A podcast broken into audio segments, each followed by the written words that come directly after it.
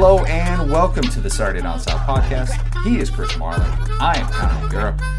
Marler, I, I got a question for you that I, I think I know how you're going to answer this, but I, I Yeah, I threw some things. I threw some things. Who's more hurt, you or Tua? Oh, man. Man, I was I was not. I, I mean, I'm going to say him, but I was not happy. I was not happy. I will say that. The big news in college football on Saturday night, obviously Tua goes down with the ankle injury, expected to be a one to two week thing. That was the the, the biggest storyline in college football on Saturday night, with maybe the exception of Wisconsin losing to Illinois, something like that. We're going to talk about that. We have a lot of stuff that we're going to get to. It was kind of it was just a weird week in the S E C where you have Mizzou losing to Vandy out of nowhere. You have Georgia getting shut out for uh, the better part of that game against Kentucky at home in this wet and r- windy conditions uh, in Athens. Do you know that Georgia had to play in the rain? To, I, I heard that from a couple people. From a couple people. Uh, we want to talk some things uh, related to, to Joe Burrow and, and Tua and this matchup that we're getting closer and closer to with, with Bama and L S U. We're, of course, going to talk about all of the inept officiating that oh, was this weekend. Oh, South Carolina fans, don't worry. We will get there. And, yes, we're not going to take away from Florida's victory, yeah, but we are going to discuss that. I'm glad you said South Carolina fans, we are going to get there. Florida fans, we're going to get there as well. And it's not a detriment to anything that you did. Or nope. it's not it's not talking trash about anything y'all accomplished on the field. Uh, our locks of the week, uh, mine not so great. Yours did better than mine. Yours did it's, better than we mine. We did whatever. It was fine. We were we were okay. We're, of course, going to guess some week nine lines, hopefully with the same success rate that we did last week. That That's all you, brother. You, you're killing that. I, I hope so. And then we've got Ed Talks as well, of course. Okay, we have to say this. This is the Bon Voyage episode. We, so a little peel behind the onion. Whoa. Connor and I have already had already had a little tiff, which is not either one of our faults, but we have just been... This apartment is the worst, most wretched place to record a podcast ever. We I got up this morning. We were going to record early. There was a damn marathon going outside with a bunch of people. You know what? And I know you. I, we were both upset about it. You know what the most offensive thing out of all this was, Connor?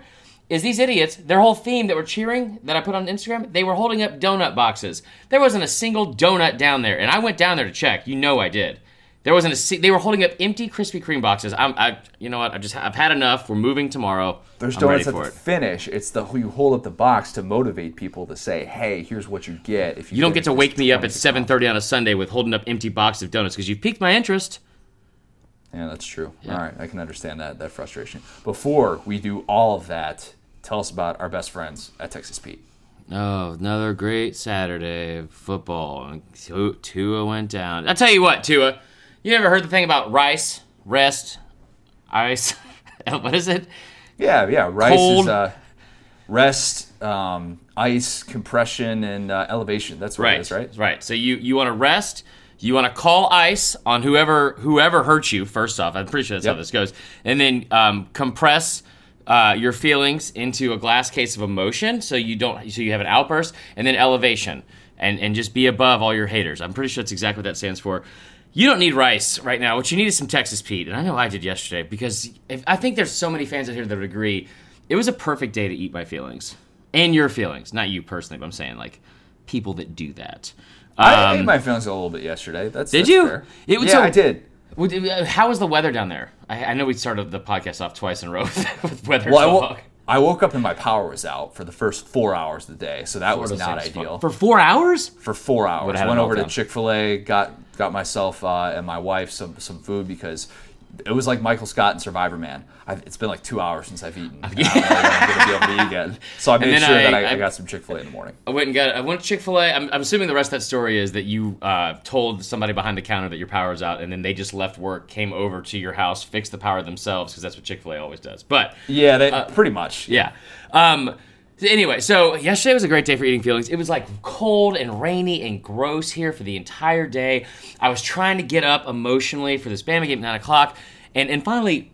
You know, I was on T V. That was cool. Yes. Um, we had a lot of fun stuff at the house. And the night before in Atlanta was beautiful. I don't know if you live in Atlanta, anybody listening. The sunset, the sky, it was incredible. There's pictures everywhere on the internet. I took some. They weren't as good. Regardless, we sat there and looked at each other around eleven thirty, and Allie was like, she had so much stuff to do. So much stuff to do. And she was like, I just kind of got to put on a pot of chili. And I was like, oh, boy. If there's, you know what, if there's one thing you, you could you could douse in, in Texas Pete besides... Uh, besides everything chicken, else. besides yeah. everything else, it's chili. So we had ourselves a day. Went down to Publix, got myself a brand new bottle of Texas Pete. It's like it's like in a new car. It's real fun. It is. That new Texas Pete smell is my favorite. Um, so we came back up. We doused in some chili, uh, doused some Texas Pete in some chili. I know a lot of you guys sent in some pictures of your own recipes. I got a, I got a video of Tommy O'Rourke just filling up a shot glass of it. Then the video cut off. A little bit worried about you, Tommy. Please make sure you let us know you're fine. Um, but you are always fine when you use Texas Pete on your game day cuisine. So make sure you're going to texas pete dot com, check out some of the recipes, check out uh, S D S on Twitter. We've got a couple of videos with yours truly talking about some, honestly, some great, great recipes. There's a cucumber lime salad on there, which I never thought I would say would be good. That's some Texas Pete dust on it. Yeah. But make sure you're sending us pictures as well of your tailgates and recipes using the hashtag SauceLikeYouMeanIt. You guys are the best. Um, keep sending those pictures in. It's made my day yesterday. Tua probably could have just rubbed some Texas Pete on his ankle, and he would have been fine, I think. So it's fair to say that. Ad, just casual five-minute ad read for me. Yeah, no big deal. No big deal.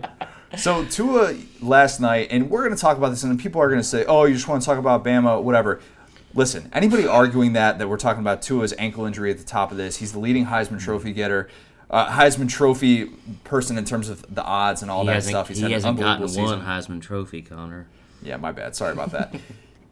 He goes down on Saturday night, and Bama fans, they're familiar with watching Tua go to the injury tent and all that stuff, and all the familiar feelings of last year start to resurface, and then everybody immediately goes to the L S U game.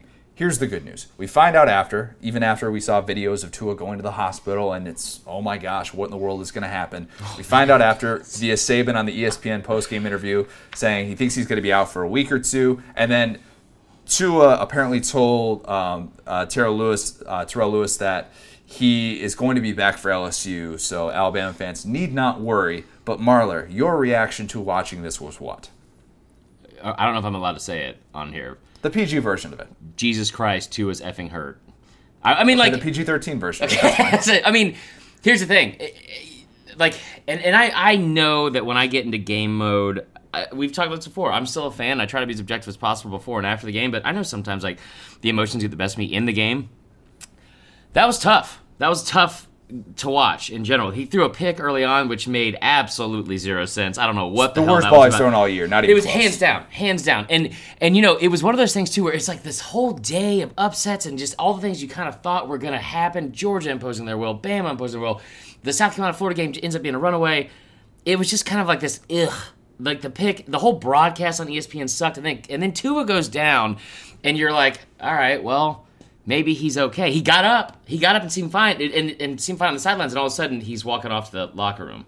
And then next thing you know, on Twitter, we've got somebody filming a video that you know is in real time of him getting in the ambulance. And I'm like, oh, my God, Tua's, Tua's in an ambulance leaving the stadium. And and then people, like, nowhere on my timeline did I see anyone saying, like, it when when it was close, quote, unquote, that that Tua being out was affecting the game. Blew my mind. Absolutely. I saw, blew. I saw people saying that. Okay, and, and I'm sure I was. That's why I prefaced like the very beginning of it. Like I'm sure. Yeah, am I getting into Bama mode or game mode? I, maybe I'm not as objective as I should be, but I was a little bit worried about that. I was like, what? What just happened? Like what just happened? Um, so I was not happy.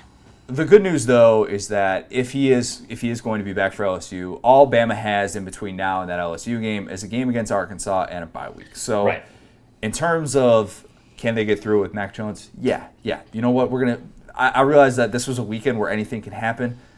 Even with Mac Jones, they, they should be fine against right. Arkansas. So nobody's worried about that. It's getting him back to one hundred percent for the L S U game. Here's the thing that I that I already hate about this, and I say this knowing that none of this has happened yet, and this is all hypothetical.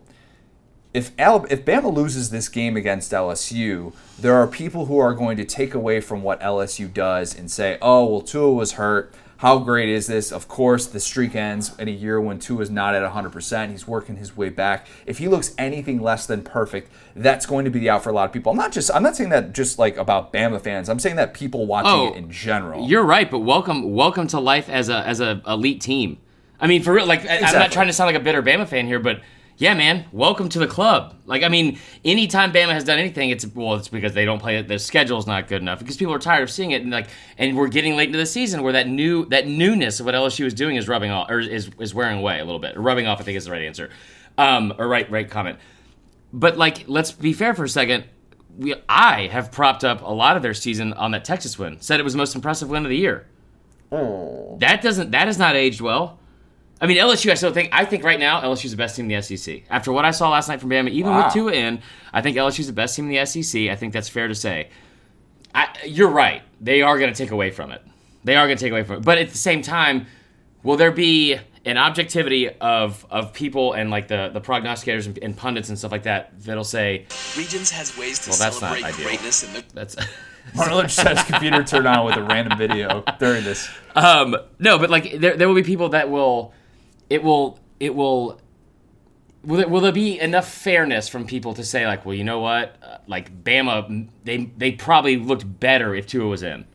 We're getting we're getting ahead of ourselves because yeah. this is this is natural when you have True. Bama's upcoming schedule, of course. The, the issue moving forward is everybody remembers the last month of, of last year and watching Tua go to the injury tent seemingly every game. And a sprained ankle isn't necessarily something that you can just put a Band-Aid on and it's all of a sudden good. This is a storyline for the rest of the year moving forward because now mm-hmm. every single time Tua makes a throw that looks uncharacteristic, he rolls out of the pocket, comes up a little bit slow, it's how's that ankle? That's how it's going to be the rest of the way. And that's that's the, the sucky thing in terms of just watching this as a neutral observer because I want Bama to be at full strength. I want yeah. L S U to be at full strength. Agreed. And we're, we've been so excited about this potential matchup. And maybe can Bama have this revenge tour? Or, or who's going to be Oof. the team to challenge them in the S E C championship? All these different things that go into it. And I don't want there to be any sort of out for whoever yeah, has to face Bama it. down the stretch. Don't exactly. cheapen it, man. I want to see one versus two. I want to see the act. You know what? I want to see the game of the century we were promised. I want us to be at full strength. I want them to be at full strength. And I want the refs to be on our side. And here's um, the other thing, too. If Bama does get through L S U, which I know that's, you know, still hypothetical, yeah. and if L S U and, and you know, L S U, we expect to beat Auburn. That's not necessarily a guarantee. I don't want to say that that's and, and by any means, a, you know, Auburn is going to be the underdog in that game against L S U. But what does that mean potentially for the Iron Bowl as well? I mean, we're yeah. talking about Bama potentially having the division locked up down the stretch. Do they have a loss to give? There are a lot of different factors that could go into this, and whether or not Tua's at one hundred percent against Auburn, that defensive line, there there are a million different things. Sh- shameless plug, I'm going to break down all of those on, on S D S for everybody. But and then I'm going to argue all of the points that he makes too, so make sure you tune in for that. Everybody kind of realized, I think, the magnitude of what the implications of something like this could be. Yeah, it's the number it, one team in the country, and it's something that we've seen before, and we've seen how it impacts Bama. Yeah. That's the issue. I, you know, it's one of those things. So you had this this security blanket all last year, and, and I think Bama fans and, and people in general knew exactly what Jalen Hurts was, and it was like, okay, well, at least they have Jalen. Like, you look at the S E C championship game, and I'm not going to relive it for Georgia fans, but it was one of those things where it's like, okay, well, we still have a guy. Like, we still have a guy who's who's done it before, and he's led him to a national championship and blah, blah, blah. And then then you get in Mac Jones, and you're like, did he just skip an out route? Did he just did he just one hop? Did he crow hop? Not crow hop. One hop and out route? That was not, I mean. Mac, Mac Jones didn't look good and didn't early. look very good against Tennessee. I No, no. Let's, let's not forget, too, that Tennessee is about to make that a one-score game. And Jarrett Guarantano has that. I, I don't even know what we want to call that. It, it was an attempted hurdle, hurdle and reach, I guess. Yeah. But it was just horribly, horribly executed. As it turned out, apparently, you know, it, that led to the scoop, scoop and score that, that Trayvon Diggs yeah. had. And we everybody sees after Jeremy Pruitt, the camera, the E S P N camera catches him just kind of tugging at Guarantano at the face mask. We find out that, that Pruitt it was so upset because he checked into that play. Because he was awake? Was yeah. like, well, he checked into that play, and it wasn't supposed to be the original call yeah. in the line of scrimmage. And Pruitt's like, what in the world are you doing? Pruitt kind of walked it back, essentially said, look, that's on the coaching staff. That's on us.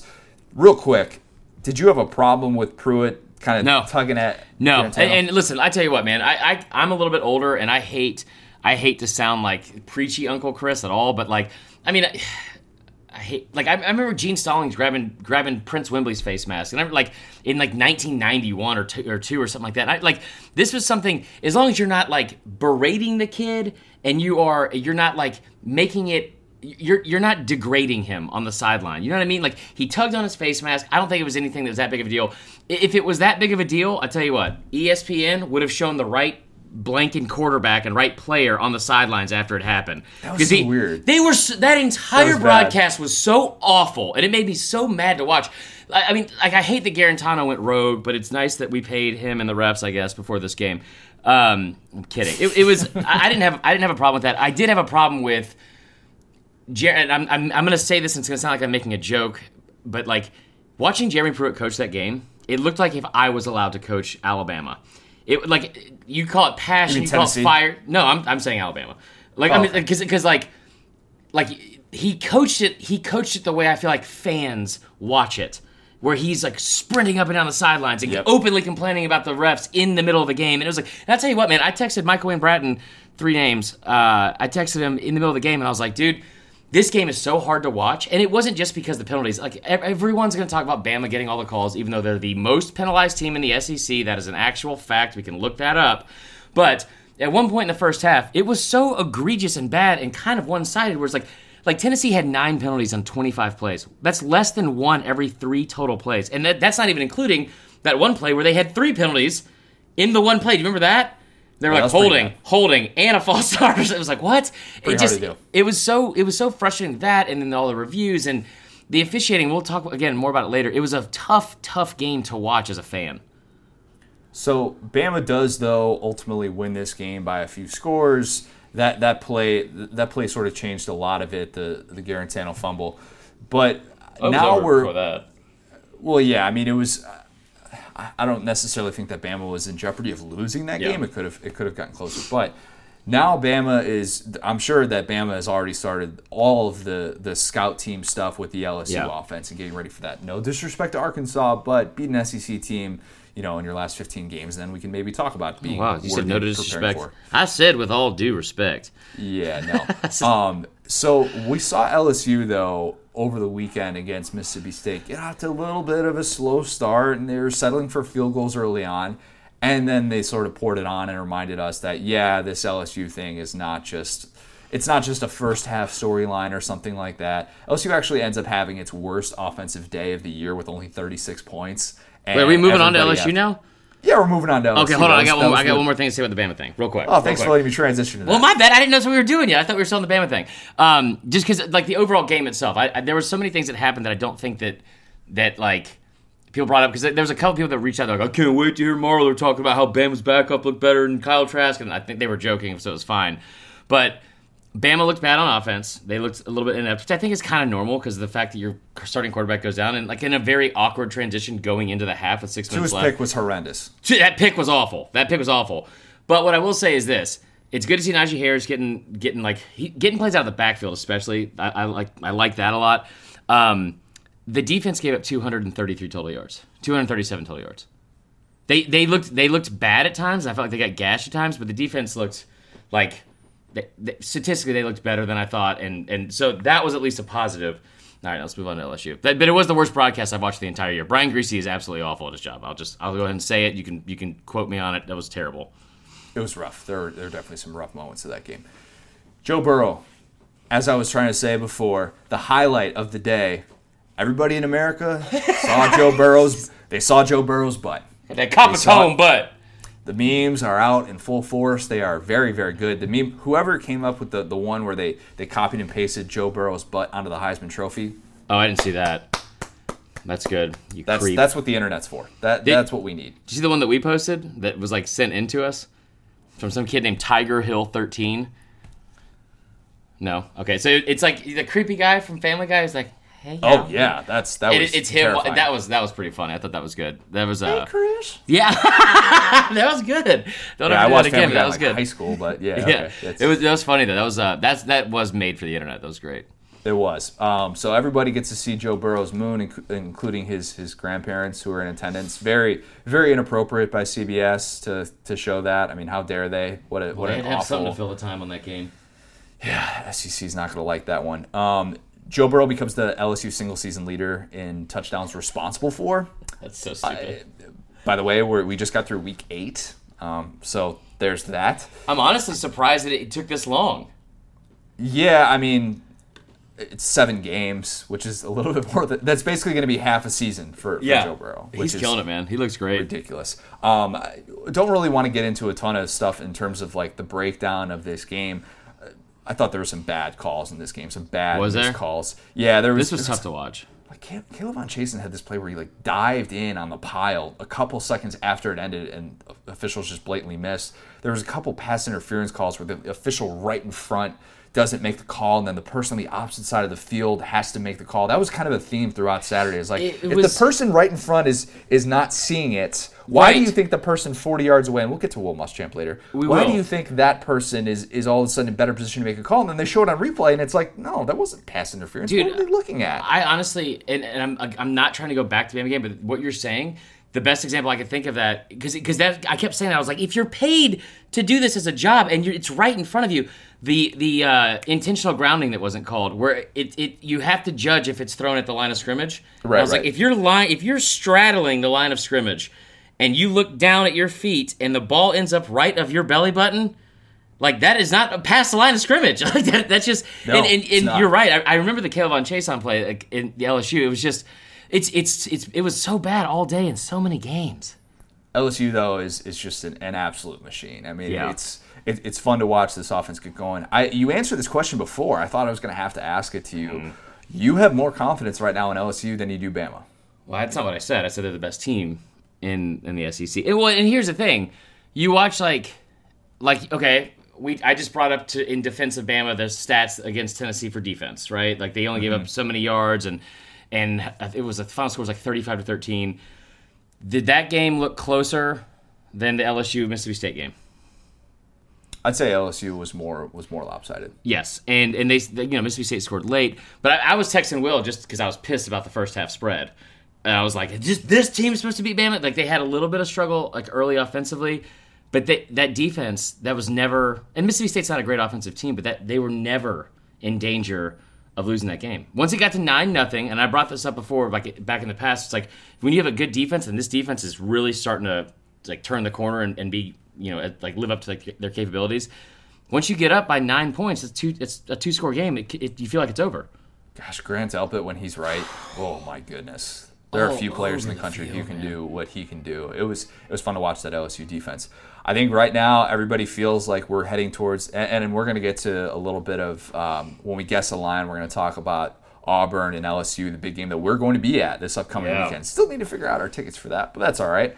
Um, we're going to we're going to talk a little bit about some of the things that, that could that could ultimately um, hurt L S U actually in a, in a matchup like that against a really good Auburn team that looked really good over yeah. the weekend, albeit against Arkansas. Hey, but, hold up real quick. If you're going to the game, if you're listening to this and going to the game and you know somebody that has some extra tickets, or if you guys want to sit with with Uncle Chris and Connor at the game and have us buy you refreshments, oh, you can buy beer there too.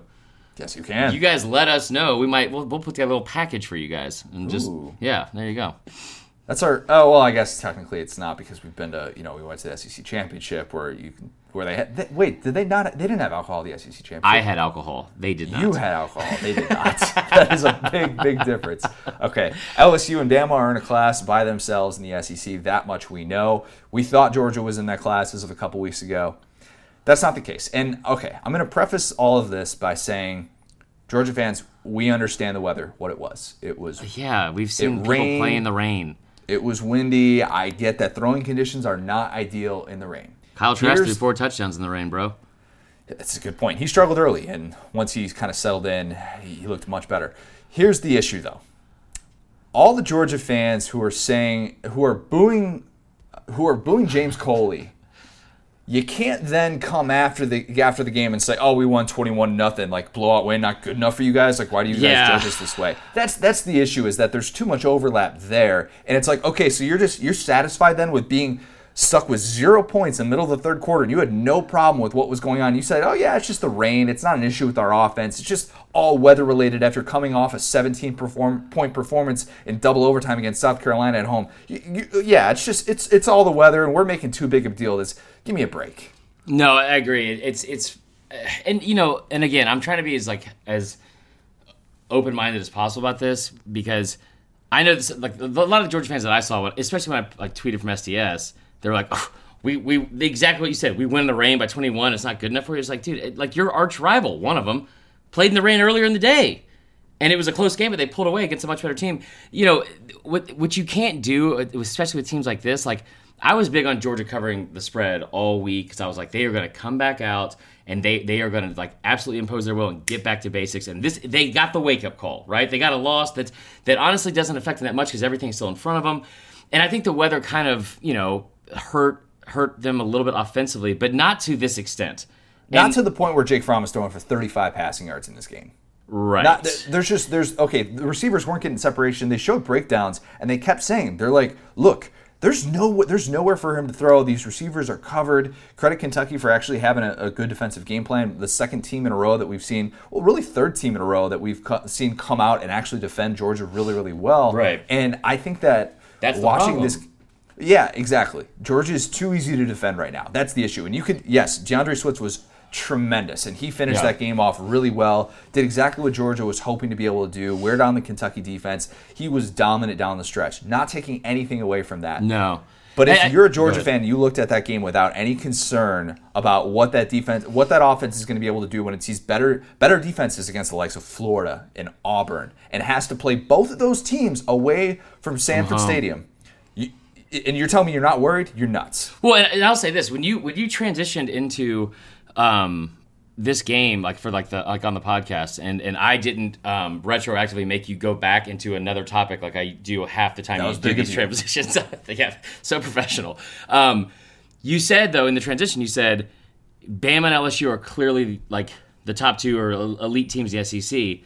I think you're wrong. I think Florida should be in that group right now with the way they're playing football. And we'll talk more about that after the South Carolina game.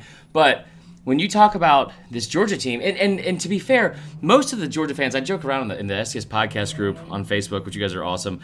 Um, I was like, is Uncle Chris going to have to yell again about Georgia and blah, blah, blah? Um, you know, like most of them were like... like pretty aware and self-aware of like the, the team's issues, and especially on offense. The good news for Georgia is this defense has been incredible. The it's defense isn't the problem. Unbelievable. Yep, no I doubt. I mean, and, and you look at like they had their issues last week in South Carolina, and South South Carolina did like you know they out physical them, you could say, especially like in the trenches, which is surprising yep. to see.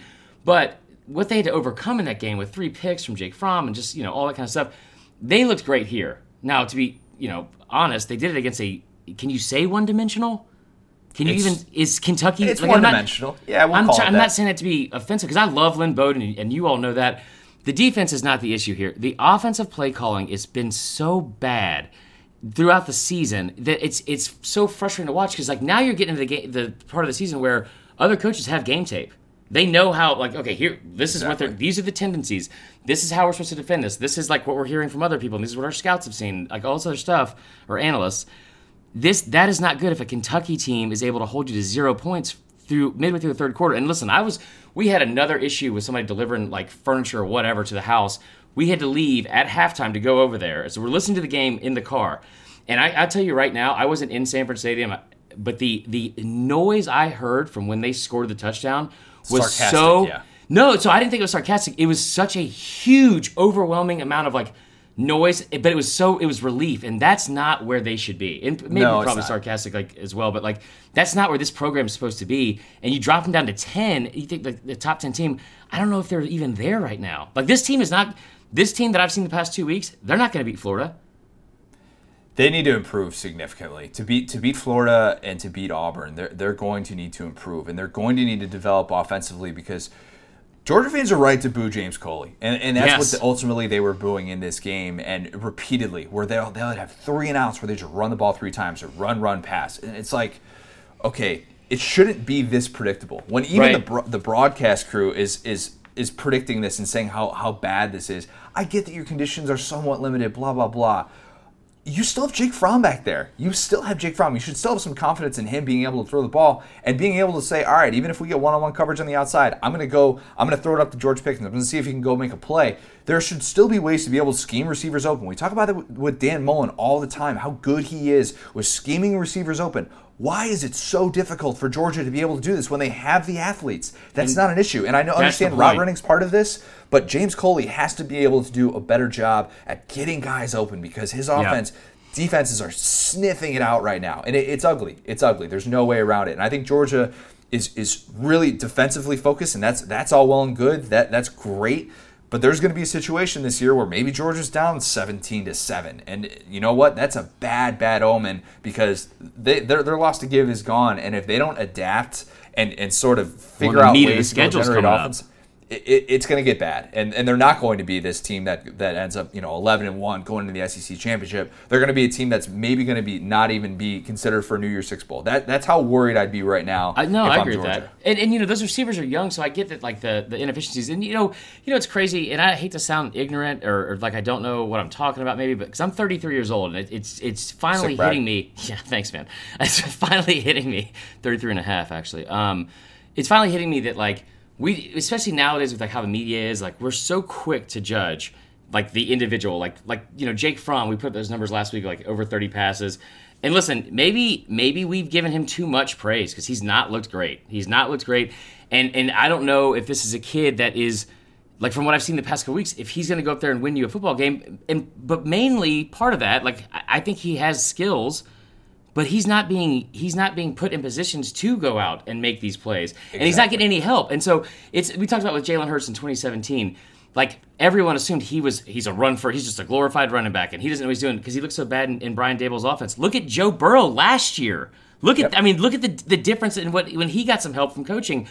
James Coley has not done anything remotely close to like being as effective as this offense was under under Chaney, and it's it's it's frustrating to watch. This year is a great reminder if you look at the contenders in college football about why that relationship with the offensive coordinator and the quarterback needs to be on par. Because I know people right now are looking at what Justin Fields is doing up at Ohio State, oh, and they're man. thinking, man, if we if we could have had him at Georgia right now, who's to say Justin Fields would be succeeding in this offense? I understand he's a better natural athlete, but who's to say he would actually be succeeding with James Coley when Dude. you got a fifth ball and there's such tight windows, your receivers don't get any separation. Watching Ryan Day's offense... Rain. Yeah, got to play in the rain. Watching Ryan Day's offense compared to what James Coley's offense has been is just night and day. I, and I you tell need you to what, be on the same page. You're right. You're right. And like I think what you just said, and the two best points I've seen made were made by our producer Will, and then by Barrett Salee. And he said, you know, Georgia's better with Fromm. Fromm's better with Georgia. Fields is better than Ohio State. Ohio State's better with Fields. Like that, not everything has to be an argument, like or yeah, controversy. Exactly. And I thought that was a great point. And then Will brought up the point that you just made, where he said, you know, like if if Georgia had Justin Fields. I, I don't think that they would have managed it correctly. I don't know if he would have put up any of these numbers at all. And, you know, it it is it is tough to watch. And, and I, I will say that, like, you, him being, like, the offensive coordinator, he's got so many weapons. He's got so many weapons to choose from. You, that playbook should be so chock full of, of great plays where you have the talent to win. You have the talent to win individual matchups and beat a defense. And it's like it's like going to a food court at, like, some, like, really nice mall. And there is... everything you could ever imagine, like everything you would ever want from food, and then being like, you know, I'm gonna go to Blimpie, I'm gonna go to Blimpie and get a six inch sub of like tuna. Like what? Like no, dude, throw it. Go to Chick-fil-A and they're open on Sundays. Georgia needs Lawrence Cager to be back. Mm-hmm. I, I've realized, watch, he he is imp- so important to that team. He's the guy that Jake Fromm trusts more than anybody. They need him back against Florida because if these if these receivers are going to have to get separation against C J. Henderson and Marco Wilson, and if Jon Greenard and Jabari Zuniga, who are out uh, against South Carolina, if those guys are back and healthy against Georgia, man, that's that is not ideal for what that that offense they, has looked they like. They honestly might miss, besides Chaney, you know, I think they miss more than anybody, is Isaac Nauta. Interesting, interesting. So last year, that and that's the one thing I'll say for, for, for Georgia fans, Isaac Nauta was the guy who, when Jake Fromm was struggling in the first quarter against Florida and he was coming off of that game against L S U, that was the tipping point as to whether or not, if, if Jake Fromm had struggled the rest of that game against Florida, Justin Fields, in my opinion, is still at Georgia right now. What he did in, in that second quarter against Isaac Nauta, where all of a sudden the Georgia offense woke up and it took off after yeah. that. It was a turning point in that moment. Maybe this year can be another another turning point for Georgia's season again against Florida. Now yeah. that's uh, uh, you know we'll, we'll we'll have more discussion on that down the road. But Florida, without Jabari Zuniga, without Jon Greenard, goes into South Carolina and wins a game that they had to grind through early on. And they all of a sudden woke up late in the second half. The officiating, yes, was horrible, but Florida in this game put up twenty-one points in the fourth quarter. That's the most points that they've scored in the fourth quarter against an S E C team since two thousand eight. A guy by the name of Timothy Tebow was quarterback at the time. Um, Heard of him.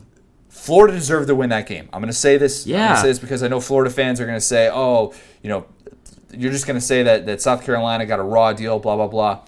South Carolina did get a raw deal, and Florida deserved they to win did. that game. Those two things can be true. South Carolina, I feel brutal for, for Will Muschamp watching that game when he sees three egregious missed calls. And, you know, holding stuff here and there, that can usually get we, we usually don't want to spend too much time on that, but when it's a, a play where your guy is being held for forty yards on a on a long touchdown run, it, it looks bad. And, oh, by the way, the play that shouldn't have even started because there was a false start that was let go that wasn't called on that play. That's bad. Even worse was the fact that when Florida was on the, what, five-yard line, there was just a, it wasn't even a pick play for Kyle Pitts to get open on that touchdown. He was just blocking. The receiver right. was just flat out blocking, and it just, it doesn't get called. The official's right there, and it was, and it was, and he missed it. And then Will Muschamp has, you know, after that, he's still hot and bothered by by everything that, that had gone on basically with those three non-calls. And he had some sort of comment that warranted a flag, but the flag came from forty yards away apparently, where the official dropped it and didn't even have the decency to come over to him. And that's when we saw the clip of Muschamp going berserk on the sideline, just losing his mind. And I tweeted it out. I'm like, I, I can't blame him. This no. this guy should be upset with what's what what has been called against him. Should South Carolina fans have been throwing stuff from the from the stands? No, that doesn't no. solve anything. But it was just I a rough have, day. It was just an awful day for officiating in the S E C. Uh, so here's the thing, and I, and I know this is going to surprise no one, but I made the mistake of of saying something on Twitter about how here's the miscalls you made. And, and so, and one of my buddies, George Simpson, who is the guy I coached that that middle school team, he played football his life. He he gets football, and there's a lot of other people that get football better than I do that said that wasn't holding, where he's running down the field. Uh, Clint Lamb, one of my favorite writers, he's a, he's a Bama writer, whatever. He, he was like, that's great blocking. Great blocking. From what I was seeing, it looked like holding. Now, I'm not dumb enough to think that if somebody's running full speed, the way his arm was, it wasn't like he was behind him holding him like you would like a dog on a leash. You know what I mean? Yeah, like he exactly. was he was next to him. I don't think you have that much leverage in your arm that you're holding him away. And credit Tyree Cleveland, because there's no way that the ref who was running even with him was able to see it.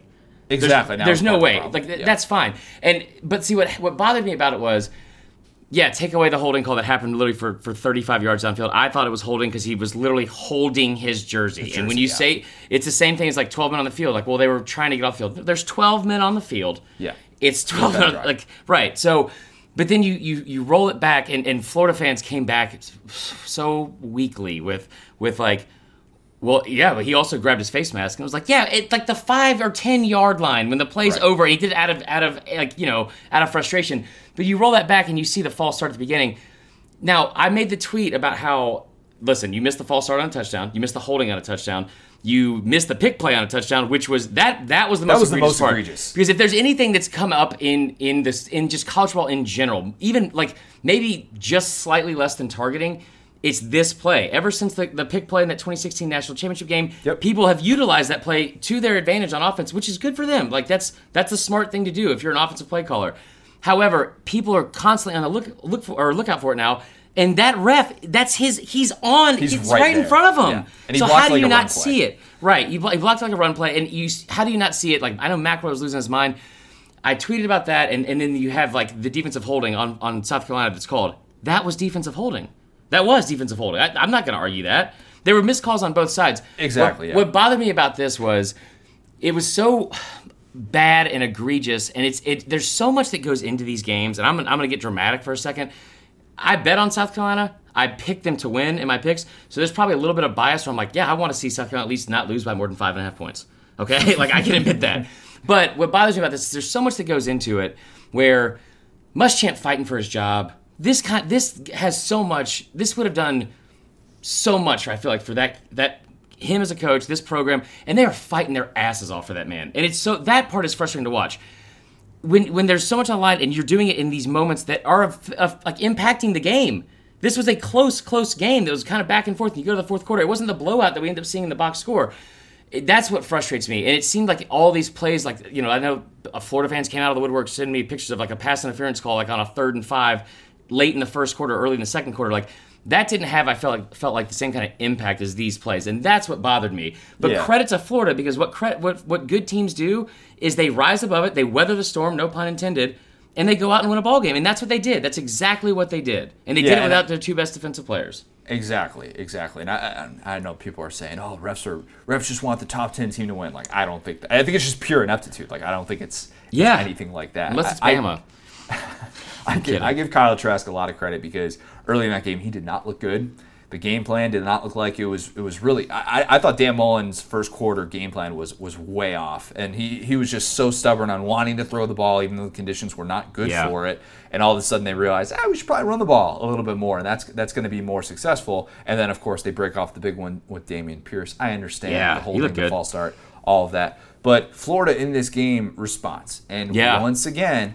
In a in a situation where we, we think Florida is is just going to kind of go back to being a shell of itself, maybe a little bit twenty fifteen, twenty sixteen like, where they're playing to their competition on the road, and then all of a sudden they put their foot on the gas, they scheme some receivers open, Kyle mm-hmm. Trask makes some nice plays, and then Florida ends up being able to win this game and cover the spread as well on the road, and it sets up for now, originally, so I, I wrote this at the time, and I'm thinking to myself, all right, so...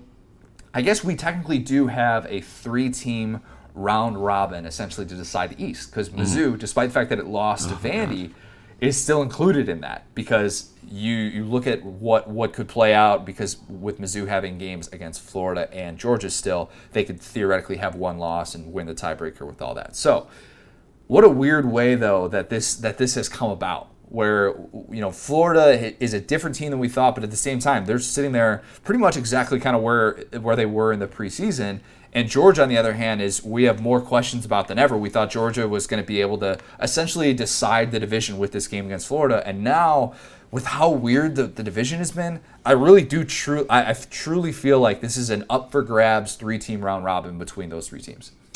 Um. I mean, you know, but when they were showing this game yesterday, and, and it was like they've showed like the, the E S P N F P I, whatever, if you want to put stock in that. Made I know you love it. Yeah. yeah. So I think I think the numbers were, and I could be wrong about Florida's. It was Georgia, like chance to win the S E C East. It was Georgia thirty-nine percent, Florida thirty-one. I want to say, or maybe it's thirty-four. I thought it was like fifty forty ten no, or something. No, no, no. That was the, that was the week before. Okay. That was the week before going into this. So this weekend gotcha. it was it was Georgia. I know Georgia was thirty-nine. I know Mizzou was thirty or thirty-one. And and Florida was in between at like thirty-three or thirty-four or something like that. Maybe it was a little bit different.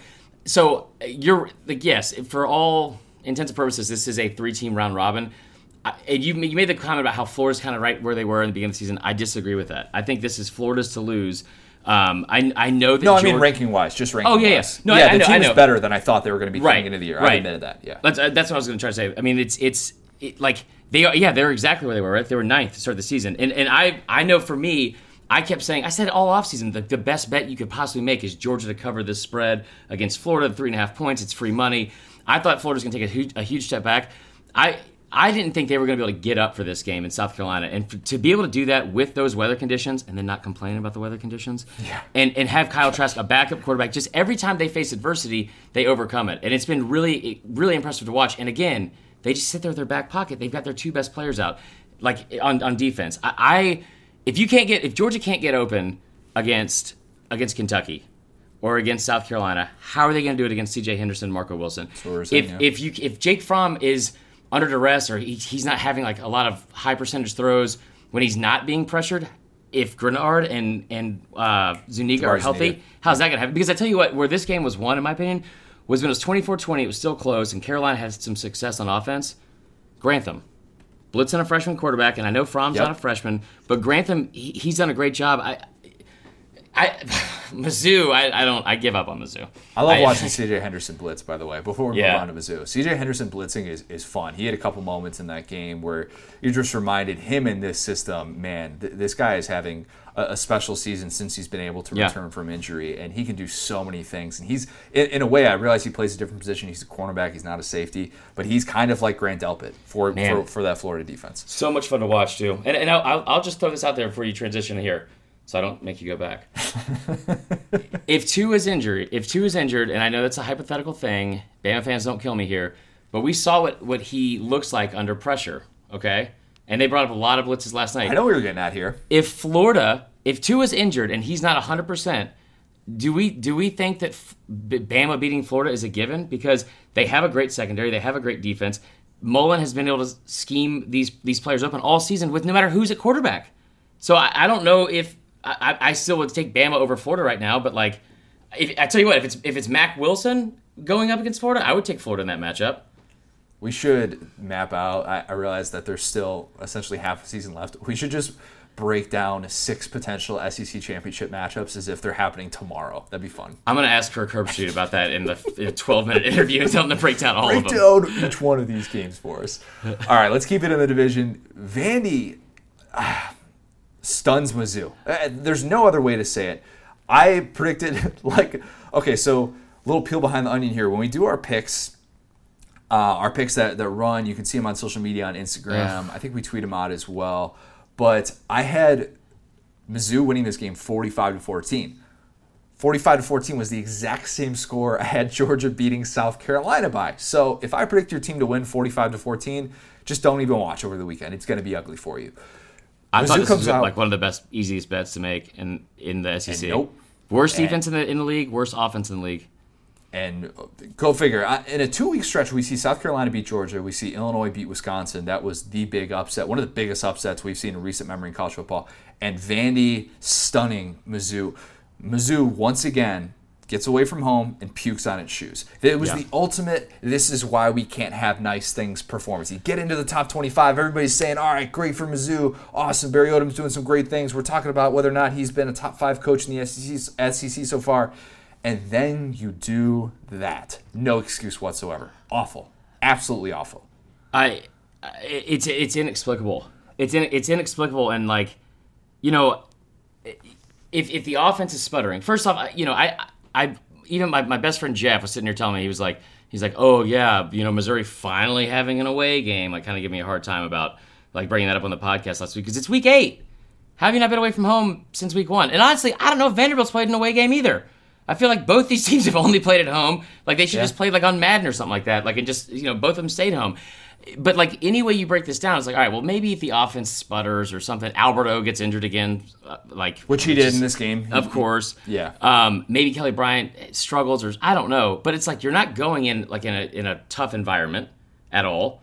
It was rainy, I think. Was it rainy? I don't, I don't know. It didn't either look way. Ideal. But, like, either way, you're looking at that, like, well, that defense, though, has been, even without Cale Garrett, and I know that's a leader, that defense has been one of the best in the country, literally top two in the country statistically since that week one loss. There's no way that Vandy, Vandy, who is the worst team in the S E C on offense and the worst team on defense, they were one hundred nineteenth in total defense and one hundred twenty-fourth in scoring defense. How do you not win this game? Oh, and by the way, Vandy's starting a third-string quarterback, Mo Hassan. I'm probably saying his last name right. I apologize for that.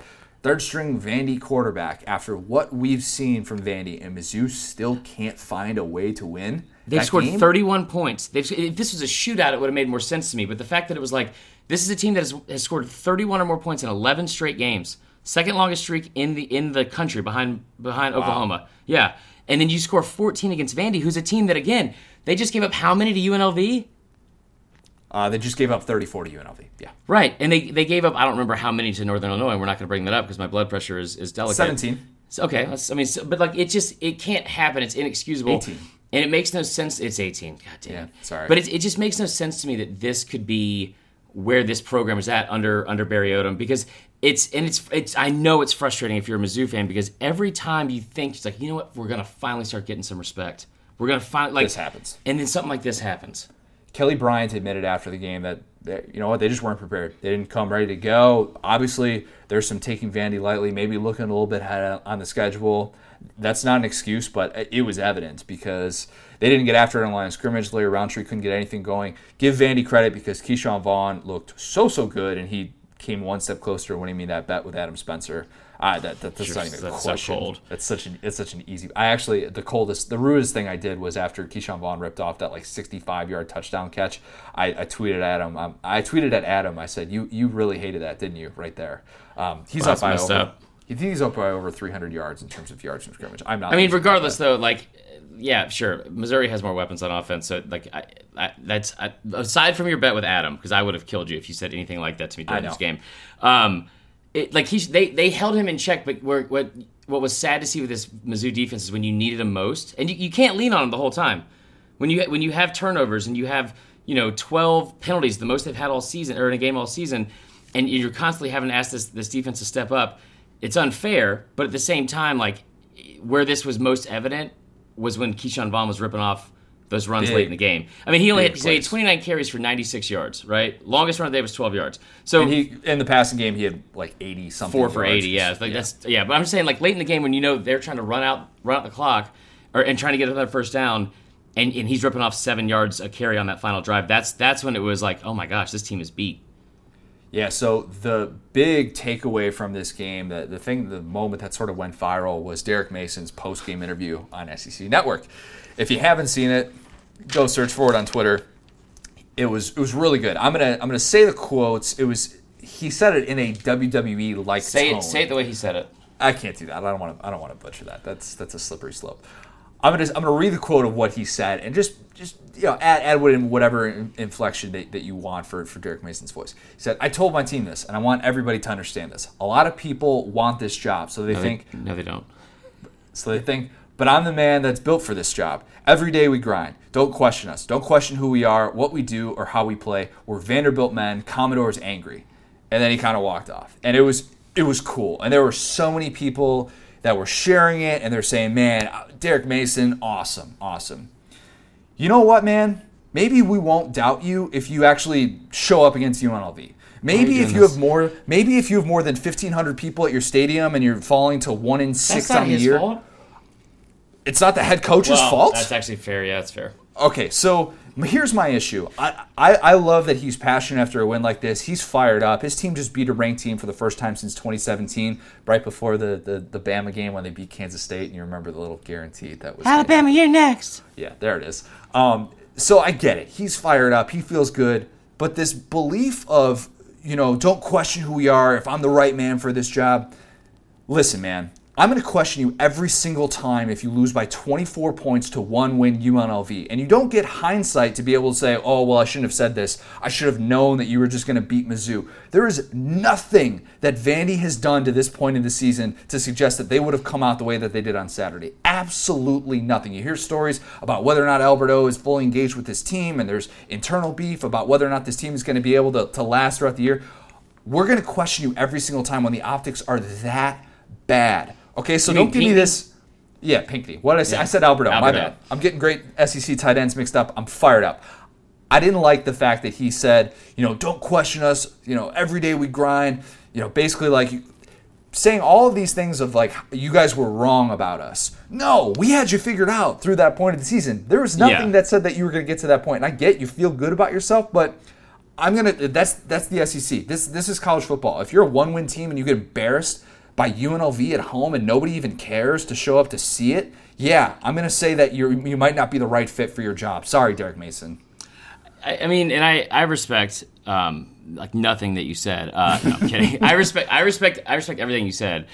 I will say I had a different approach with it, and it wasn't like it was like yeah, Derek Mason, like let him know. Like th- this is a guy who's he's a rah rah guy. He's very engaging. I, the past two years we've been at media days, he's been my favorite speaker. Especially and I'd love to play for Derek ago. Mason. I'd love to yeah. play for him. That's not the issue. It's the it's it the don't sound question like it. It sounds us. Like there'd be a lot of dissension. It sounds like you're Jared Pinckney if you. Were it's the don't him. Question us. He's basically like right. calling out the media for for, for so, doubting his team. But is he though? One. Is he is he doing that? Like it's like what he's what he's saying, like.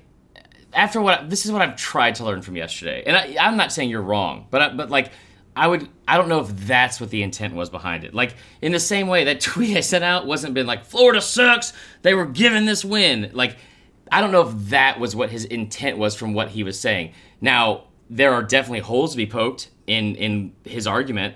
Um, you know, th- this is just how messed up my brain is. The only thing I kept thinking of when he said it was like he's like.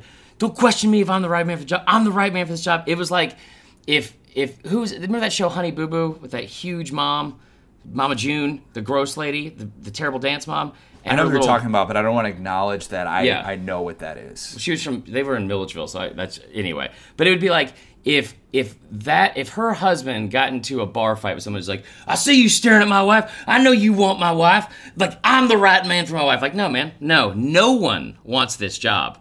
Nobody wants the Vanderbilt job. And and credit to you for being so passionate about having that job. I get not, yeah. Not for me. You know what? Honestly, Vanderbilt, it's it's a it's a, a drunk five. I'll just throw that out there. Like I, I don't I'm not I'm not a fan of of like it might seem like a good idea. I, I don't think that like people are knocking down the door for this job.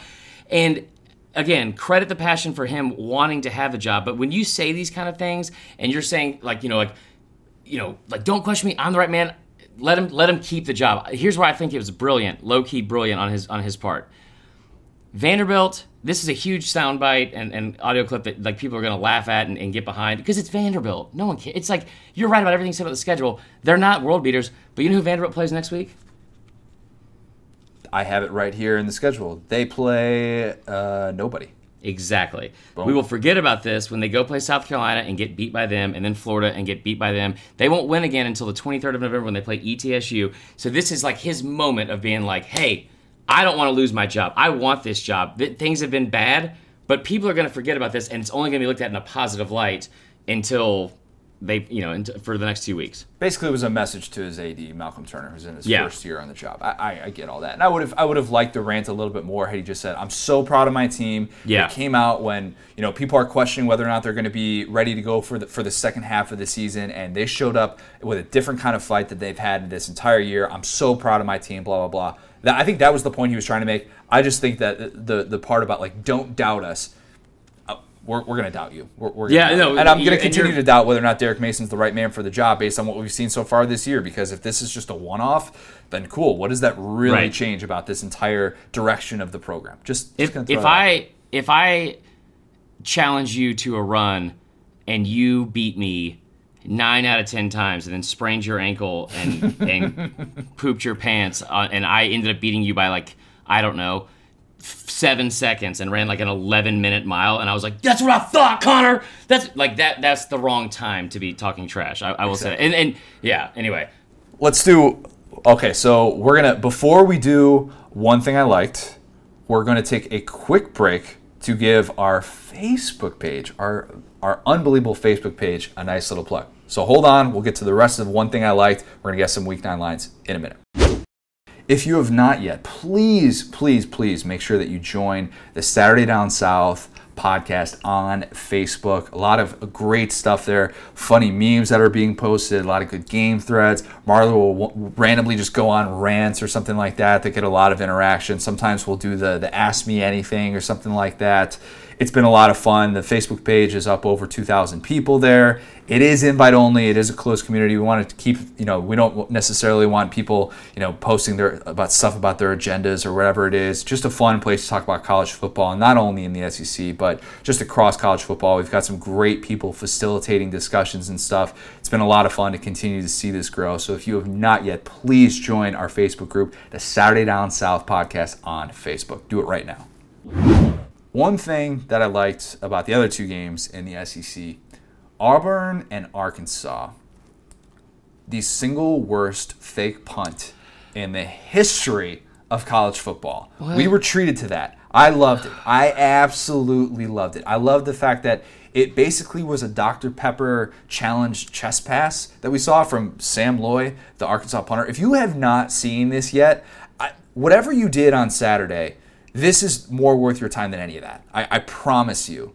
This was just, watching it back, I, I don't know why they could have practiced that for two weeks and thought, yep, this is going to work. Or how he passed in practice if it was always a chest pass like that. I, I have so many questions about this. We need did, an oral history on it. Did he, yeah. Yeah, you know what? A, like a thirty for thirty on on this. On this I, that's one. What I tweeted at them. I tweeted at Did thirty you? for thirty. I said, I said, here you go. Here's some great content for you. You know, it's weird too because there was several uh, fake punts yesterday. West Virginia ran one. It was uh, in the air, man. What's that? What's that? It was in. Oh, the it was air. in the air. Yeah, they they fake ran one in, like, second quarter and, and they they converted it. Georgia Tech. If, listen, if you haven't seen Georgia Tech's punter, you that is a treat. That is a treat. It, he's like. He looks like he could have played offensive line for Paul Johnson's triple option offense. It's, chonk. It's, it's yes, very chonk. Um, by the way, I'm really upset by the, that we didn't bring up Bama's new punter not once. He's the best player in America. No, okay, just gonna cool. move right past uh, that. I don't no, so but when he did he yell ew when he threw it because it like it looked. I, I made the, the tweet about how it. It's like if you're picking up your dog's poop and then all of a sudden. And I've never I've never had more like inner turmoil and like.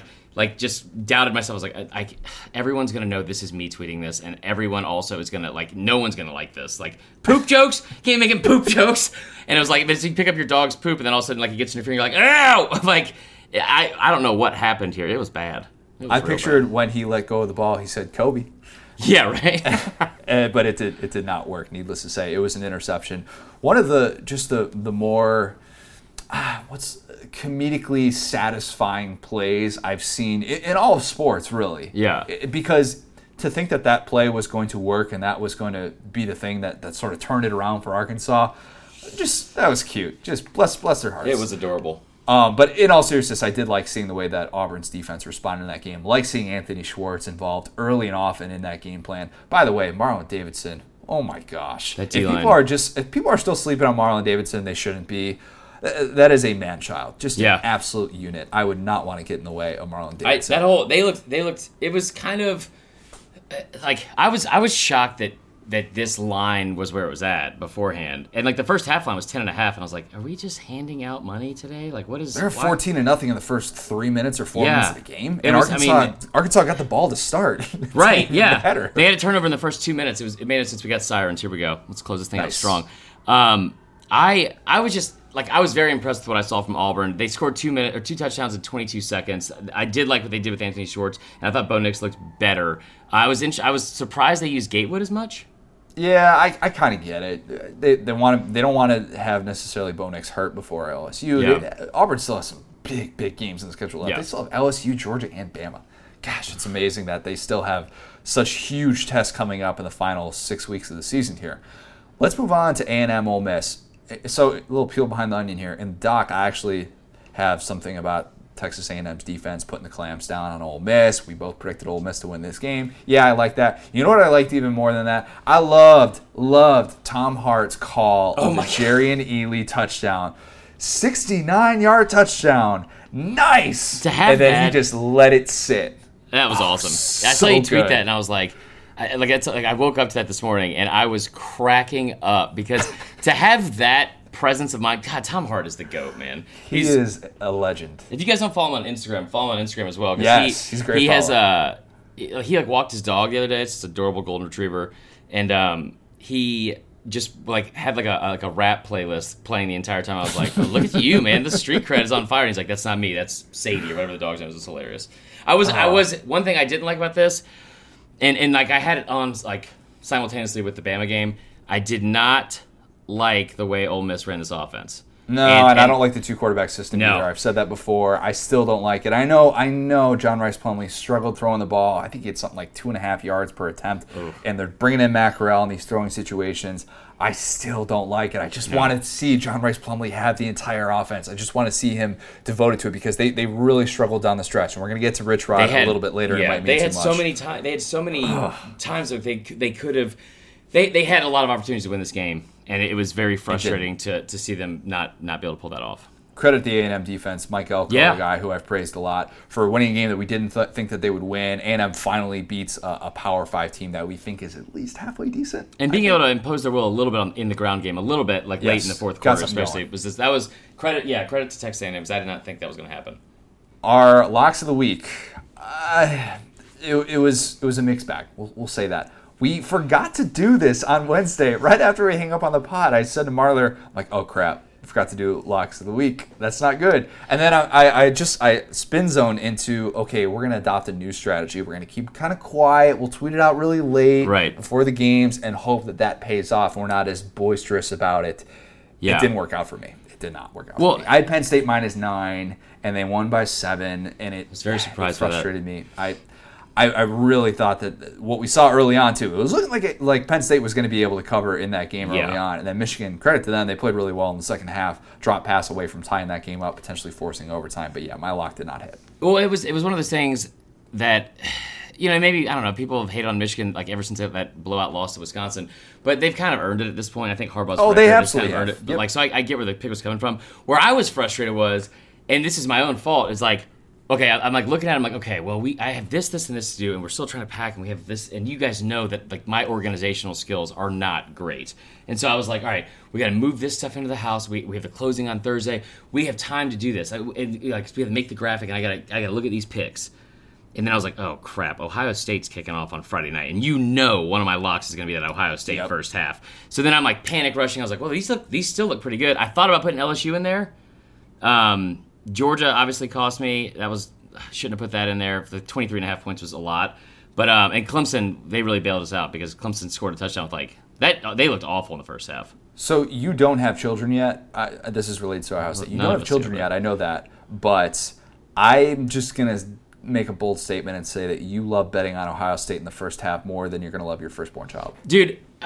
Like at some point, they will Vegas will catch up. And and they will, like this week, the, the line was seventeen and a half, which is the highest it's been by more than seven points the whole year. And Vegas will figure it out at some point.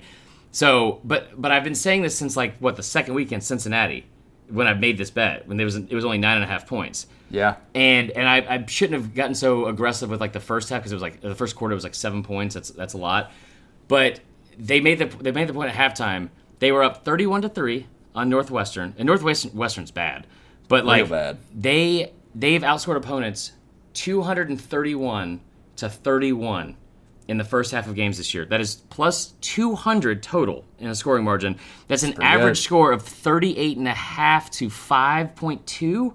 So you're you're beating people by basically thirty-three points every. Like, the average margin in the first half is thirty-three points. Money in the bank, yeah. Easy enough.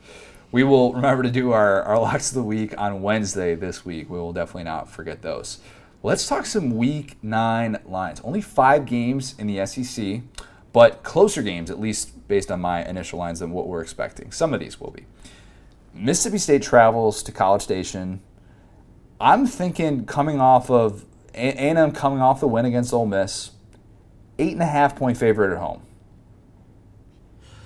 Um, uh, that's fair. Yeah, I think that's probably about right. I'm I'm gonna say. Oh, they're at home, too. Given how much Mississippi State has struggled on the road, losing to Tennessee by ten on the yeah. road, I think that that's got to factor into it. Otherwise, I would have said something more like four and a half, five, but I, I think that's going to be bigger than a touchdown. I'm going to say it's it's going to be around ten. I don't know. I mean, like, I shouldn't even weigh in on this because you're so much better at it, but I'll say, I'll say like nine and a half, ten. Yeah, that's, that's fair. South Carolina, Tennessee, I this this is going to be...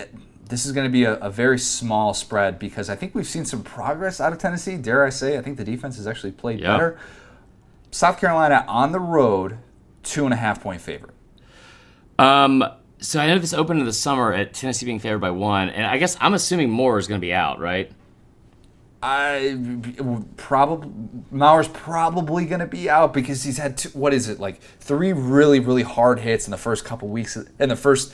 Essentially three yeah. games that he's played in. I, I I don't know. I don't know how much that's going to really matter for this, but he's yeah, knocked out of like three games. I feel like, like I mean, and, and I know. I mean, that was scary. It was a very scary moment because Brian yeah. Griese, especially when he was uh, half watching the game he was calling, and then also half watching the Michigan Penn State game, admittedly in the booth. I'm not um, a multitasker like a millennial, Brian Griese. How about that? Or you know what? Just don't say if you if you're going to be so arrogant to be like, yeah, we're we're definitely watching that game. I get it, but if you're going to be that arrogant, you better know everything else that's going on in this game. Like, yeah. he he argued everything. He was awful. Um, it's like dealing with me, I feel like. So he, um, I, I will say, I guess three and a half. This could be a, I don't think it'll be a pick 'em. I think Vegas is probably too high on South Carolina. If, if it was five and a half with Florida at home, I'll, I'll say three and a half. I think you're probably right on it. Gave South Carolina a lot of respect, a lot of respect in that spread against Florida where you thought it was going to be much, much higher and, well, I mean, I think that South Carolina showed for the second straight yeah. week against a top ten opponent that it can hang with, with anybody now. Arkansas and Alabama, I say this as this is a very, very tough, tough line to figure just because right. Tua, Tua is, is going to be out in all likelihood for this. That hasn't been made one hundred percent official as of this recording, but we expect Mac Jones. Who?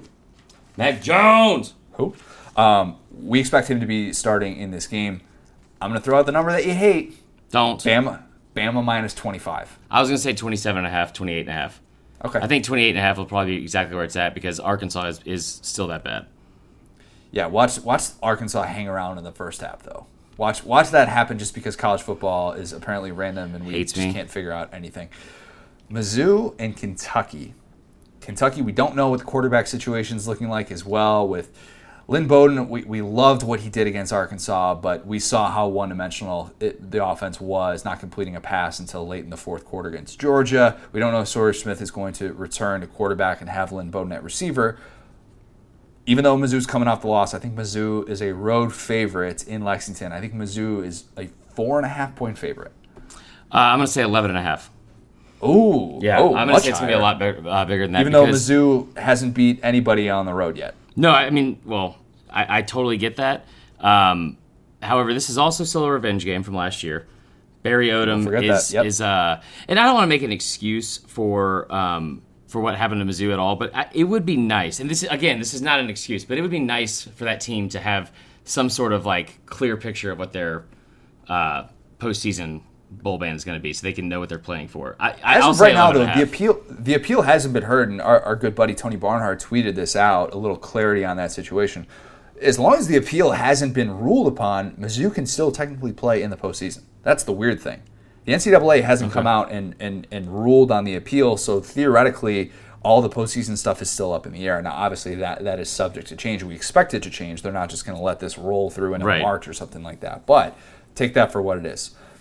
Arkansas, all right, we already did that one. My bad. We're on the last game. We're on Auburn and L S U, the game that we are going to be at, allegedly. L S U at home, C B S game, three thirty. L S U minus fourteen and a half? I was going to say ten and a half. Okay. It's and so and and I think it's going to be a good game. I definitely think that. Um I like this is different than the Bama one. Like for Bama, I'm not trying to disrespect Arkansas fans. This I'm going to treat this like a week thirteen game. I just hope no injuries happen, right? For yeah, for fair. L S U, I think you know, you want to you want to just continue to do what you've done all season. But this Auburn team is going to be a little bit better than people are giving them credit for. And and again, like, you know, there is there is part of that, like, look ahead. Like, it's, it's I don't know how up L S U is going to be for this. This is a revenge game for Auburn after last year's last-second field goal they lost at home. So I would say around ten and a half. I expect Auburn to show up in this one. Yeah. I don't expect it to be quite as lopsided. We'll get to our picks later in the week. But Vegas is showing L S U a lot of love. That's why I went a little bit aggressive on that on the fourteen and a half prediction for that. Speaking of L S U, Coach O, you heard a lot of cowbells over the weekend. I imagine hearing cowbells, if you're hungover, is just about the worst thing in the world that you can possibly have to subject yourself to. Kyle! Kyle, how you doing today? I'm, I'm I'm good. I don't have a headache like you might. Kyle, throw throw a little so. Throw a little so. We're coming to Joe Burrow throwing the thousandth thing, thousand touchdown pass. Already breaking all the records. I do. I'm going to take today off. You boy coming in town. Okay, you coming in town that weekend. Yes, we are. If you come in town, you bring cowbell. We're going to have a problem. I don't get cowbell. Unless it's dinner time, you keep ringing that thing like I'm going to come inside. It's time for lunch. It's time for dinner. Time for some gumbo. Nothing. You're just ringing the cowbell for no reason. Ain't no cow. Why call cowbell? That's a great point. I think we're going to have to do some Wikipedia research on that. What the deal with greatness? They're not great. They're not you like, you like Seinfeld? I do like Seinfeld. You you don't strike me as a Seinfeld guy. I don't watch T V. Every night before I go to bed, we do puppetry arts. We do a little we do a little live puppets every night for entertainment. Now I'm gonna I'm gonna rest my voice. I'm gonna rest my voice for the weekend when you boys in town. I'm gonna let Matt Luke take over. Hey Connor, Matt Luke here, Ole Miss head coach. To my oh Ole my Miss head gosh, head, Ole Miss head coach of uh, football team. We had a tough loss yesterday, but I think as long you know we got everything still in front of us. Three, three and five is we're right where we want to be. Wow! Whoa! So Two many people here to help once. us move. So many people here to help us move. You you picked a couple of good ones too. Matt Luke would be the perfect person to have come move everything out of you yeah. out of your place. Wow! I I'm I'm stunned. I, I, think I mean Matt I am Luke, too, and I know that everyone appreciated that uh, more than anything. So you're welcome that they both were here today. I can't. You know what? Ed Talks next week. It's gonna be so good. It's going to be fantastic. So we're excited to be making the trip to Baton Rouge. Our first trip to Baton Rouge? Is that is that right? Yeah, first uh, trip yeah. I've never been there. I, I yeah, mean, this, as long as we avoid Shreveport, we're fine. Yeah, we're good. We're, we'll just not drive through it. Well, I don't know. I haven't looked at a map. New Orleans, if that goes through, no. Well, legally, we can't, so this is we need to make sure we avoid that. It might mean too much. I alluded to this earlier. Rich Rod had another press box blow up, and it was fantastic. If you have not seen it yet, it's on Twitter. It's we, we had we had the story as well on S D S. He, in these little fits of rage that he gets, and his team was down twenty-four to fourteen. They struggled really down the stretch. They were scoreless in the last five possessions. The offense just was not looking like he was hoping it would. He, in this, this little thirty-second clip, was capable of murder. I, I don't yeah. think that's. I don't think that's overstating it. I think it that he could stop. have killed someone. he just kept going and going. And then at the end, when he had that little punch, I, I thought he was thinking that he had somebody in front of him when he was doing that. I honestly, I like, it, it, it was one of those things where it's like they, the camera caught it for a second, and you thought it was going to be over, and it just kept going.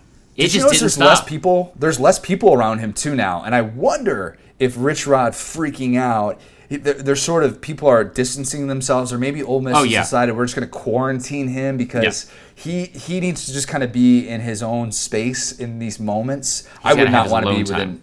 Yeah, I would not want to be within one hundred feet of Rich Rod no. when he's mad like that. He, he was he was pretty pretty terrifying for, I mean, like, most of the season, but yeah, yesterday especially. Good God. Could we just get a Rich Rod cam? Is that too much to ask? That is way too... I don't want that. I don't need that in my life. I can't. I, I, uh, the entertainment is great. Emotionally, I can't handle that. I'll be honest. That, that would be way too much for me. He's he's out of his mind. I feel like I don't see Rich Rod celebrate, though. I want to see Rich Rod celebrating a touchdown, too. It's probably not that much different.